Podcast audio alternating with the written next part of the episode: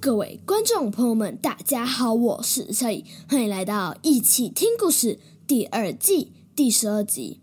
各位观众，我真的非常的抱歉，在新年那一周，我忘记上传了我的第十一集，所以真的非常抱歉大家。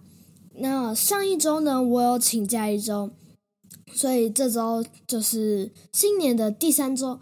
那因为上一周呢，我期末考。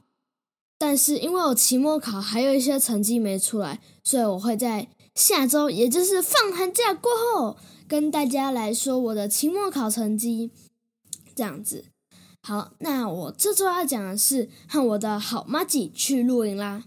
那我们就 start。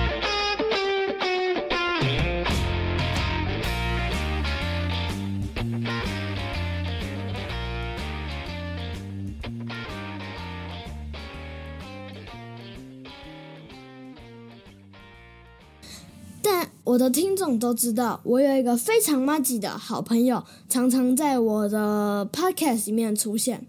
那今天呢，我就跟他第一次去苗栗的山上露营。我们去的，我们去露营的这个地方，其实也不是露营，他就是住在小木屋里面。啊，他小木屋旁边里就有一个大大的草皮，我们就会在那里，要么是玩。鬼抓人，要么就是我的那个麻吉好朋友也有带足球，而、啊、我们也会在那里一起踢足球，一起玩。那第一天到的时候，我是最晚到的。我们到的时候，因为我的朋友还有我我的同学哦，很神奇的一点就是，我那时候升上五年级的时候，发现我同学居然。跟我的那个麻吉好朋友是幼儿园的同学，从小就认识了。那这次呢，我就最晚到，所以我到的时候，他们大家都在等我，因为他们准备要开始玩了。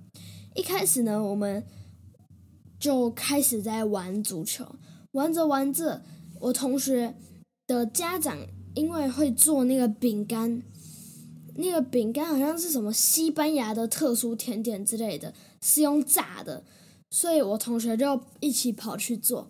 然后我发现我同学啊，我们班当中就有一个同学，他超厉害的，他很会煮东西，会煮什么泡面，哎，这个我也会煮，但是他还会做煎蛋啊。就很多东西他都会煮，然后我也觉得他好厉害。那做完饼干之后，我们继续玩，玩着玩着就天黑五六点左右，因为我们家里面要开家庭会议，每周的家跟哀。我记得我之前有分享到，我们家会开家庭会议，分享家跟爱。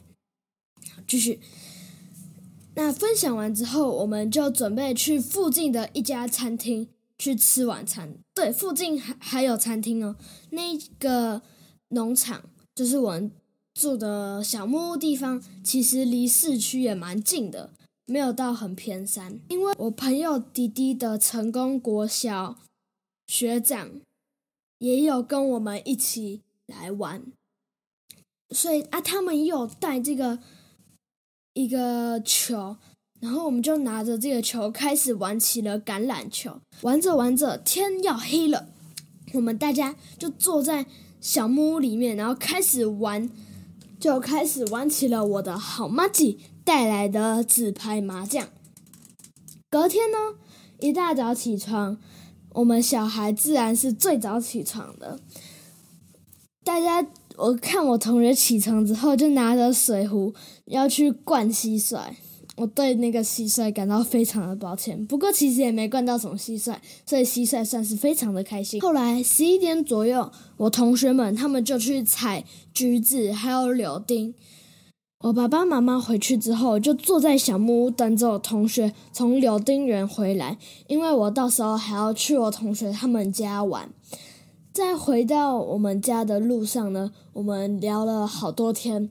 还有笔试啦，做一些创作之类的。那终于回到我们家之后，就开始从下午三点一路玩到晚上八点。我也在他们家吃完了早餐。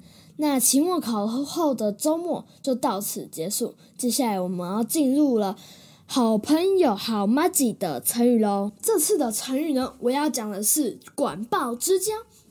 管鲍之交呢，就是说管仲和鲍叔牙之间的深厚友情。后来呢，形容朋友之间交情深厚，彼此信任，而且彼此又是知己。知己呢，就是知道彼此在想什么，就是很麻吉、很麻吉的意思。啊，我跟我那几位同学最麻吉的事情，知己知道最大家的事情，就是呢，我们都很爱打电动，打电动是我们共同的喜好兴趣。好啦。那我就开始讲这个成语故事喽。管仲呢和鲍叔牙都是春秋时代的齐国人，两个呢年少的时候就是非常好的好爸好妈吉。鲍叔牙呢很赏识管仲的才学，也非常了解他的所作所为。两人呢曾经一同做买卖，可是呢他们在分利的时候，管仲总要的多一点，鲍叔牙呢。知道啊，其实管仲不是在坑他，是因为呢，管仲家里非常的贫苦，鲍叔牙从来不会因为他多拿了钱而说那个管仲贪心。管仲呢，也常常替鲍叔牙办过几件事情，可是呢，有时候事情没办好，反而弄得更糟糕。管鲍叔牙呢，也不认为管仲很没有才能，他知道，因为有时候事情总有不顺利的时候。例如呢，管仲曾经三次当官，可是三次都罢了官。鲍叔牙也不会认为他没有才干，而是因为鲍叔牙知道他没有遇到赏识他的人，没有得到发挥才干的机会。管仲啊，曾经也三次参加作战，可是呢，每次也落跑了。鲍叔牙也很了解他，也知道不是胆小怕死，而是他家里还有老人家要照顾。鲍叔牙对管仲了解的非常非常的好，这也让管仲呢，深深深的说了一句话啊：“生我者父母，知我者鲍叔也。”意思就是呢，生下我的人是我的父母，知道我的人、认识我的人是鲍叔牙。好，那我就开始说更详细的故事了。管仲啊和鲍叔牙后来分开了，管仲做了齐襄公弟弟公子纠的老师，鲍叔牙呢做了齐襄公另一个弟弟公子小白的老师，对，他就叫公子小白。齐襄公啊荒淫无道，把自己的兄弟都赶到了国外。不久后呢，齐国发生内乱，齐襄公被杀死了，公子纠和公子小白。得知到讯息之后，急忙往国内冲，想要抢先得到君位。他们还说：“哦，谁先回到齐国，谁就可以当上这个君王。”管仲啊，一面派人维护公子纠回国，一面亲一面亲自去拦截公子小白。管仲在半路上遇到公子小白的车队，管仲啊劝公子小白和鲍叔牙。退回去，他俩不肯，管仲就取出一把剑，弓箭向小白射去，咻！他们公子小白大叫一声啊，然后向后倒去，砰！管仲啊，以为公子小白真的被杀了，所以就返回去呢，护送着公子就不慌不忙的向齐国进发。谁知道啊，公子小白他只是假装死掉而已，管仲那一。箭正巧射中了他的衣带钩，他怕再挨一箭呢，急中生智，假装砰倒下来。管看见管仲走了之后，他才命令他的车队加加快速度抄小路前进。最后呢，公子小白最终抢先回到了国都，当上了国君。公子小白呢，就是未来的齐桓公。齐桓公即位后，立刻派兵讨伐公子纠，公子纠也被杀了。可是呢，管仲被捉住，齐桓公恨管仲，差点把自己杀了，把他关永久关在牢房里面。但是啊，鲍叔牙向齐桓公说：“这个管仲他实在非常会治理国家。你如果能重用重用管仲，就能使国家强盛。齐桓公最后终于被说服，不仅没杀管仲，还让他当了齐国的宰宰相。鲍叔牙则心甘情愿地当管仲的助手。在管仲的辅佐下，齐国迅迅速打起来。管仲曾说：“生我者父母，知我者鲍叔也。”管鲍之交，就在这个时候变成了一个成语。